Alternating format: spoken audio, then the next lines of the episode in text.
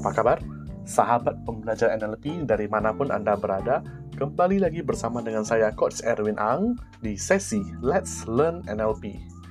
Oke teman-teman, hari ini kita akan membahas sebuah topik yang ringan-ringan saja yaitu tentang internal map ataupun peta internal yang ada dalam pikiran kita. Bagaimana sih proses terbentuknya peta pikiran tersebut? Nah, jadi ada satu statement untuk mengawali sesi kita hari ini, yaitu everything happen always have cause and effect. Apa pun yang terjadi itu selalu ada yang namanya sebab akibat. Nah, contohnya hari ini kita menanam bibit jeruk. Akibatnya tumbuhlah pohon jeruk. Kita menanam bibit tomat, tumbuhlah tomat. Kita kan tidak mungkin kalau kita yang kita tabur itu adalah bibit timun, tapi yang tumbuhnya pohon duren. Itu jelas tidak mungkin.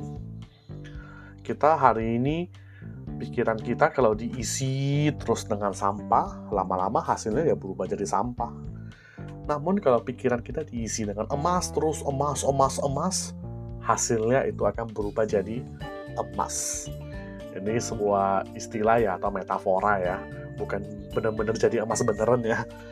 Oke, nah kita setiap hari selalu dihadapkan oleh kejadian-kejadian yang kita sebut dengan live event. Nah, kejadian di rumah, kejadian di sekolah, kejadian di tempat kerja, kejadian di pasar, kejadian di masyarakat. Jadi semua kejadian ini sifatnya itu masih netral. Kemudian panca indera kita akan menangkap semua kejadian-kejadian tersebut dan dikodekan ke dalam pikiran.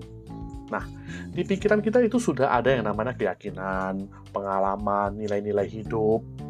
Nah, di sini informasi tersebut itu akan dikasih label atau arti sesuai dengan keyakinan hidup kita.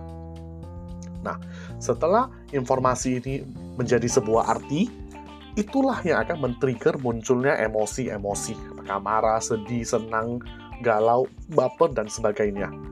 Emosi ini akan membuat kita melakukan sebuah action ataupun kita merespon kejadian tersebut.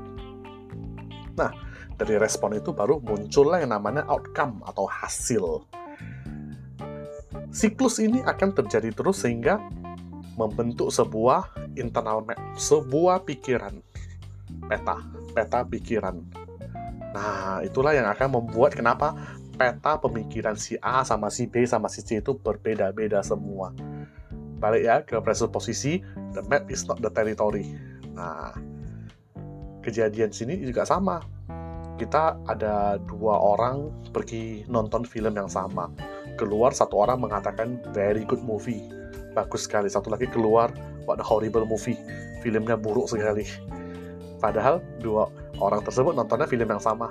Karena masing-masing punya peta yang berbeda, sehingga reaksi emosi dan responnya itu juga berbeda. Jadi balik-balik teman-teman ingat apa pun yang terjadi itu ada sebab, ada akibat. Kenapa ada orang tidak percaya diri? Itu semua ada sebab di masa lalu. Ada sesuatu yang terjadi. Kenapa ada orang bisa berperilaku seperti itu? Itu ada sebabnya semua. Ini segala sesuatu itu nggak terjadi plung turun dari langit langsung jadi kayak gitu tidak. Selalu ada sebab, ada akibat. Jadi teman-teman, teruslah menabur yang baik, sehingga Anda akan menghasilkan kebaikan yang lebih banyak lagi dalam hidup Anda. Semoga sesi singkat ini bisa membantu teman-teman. Kita ketemu di episode berikutnya.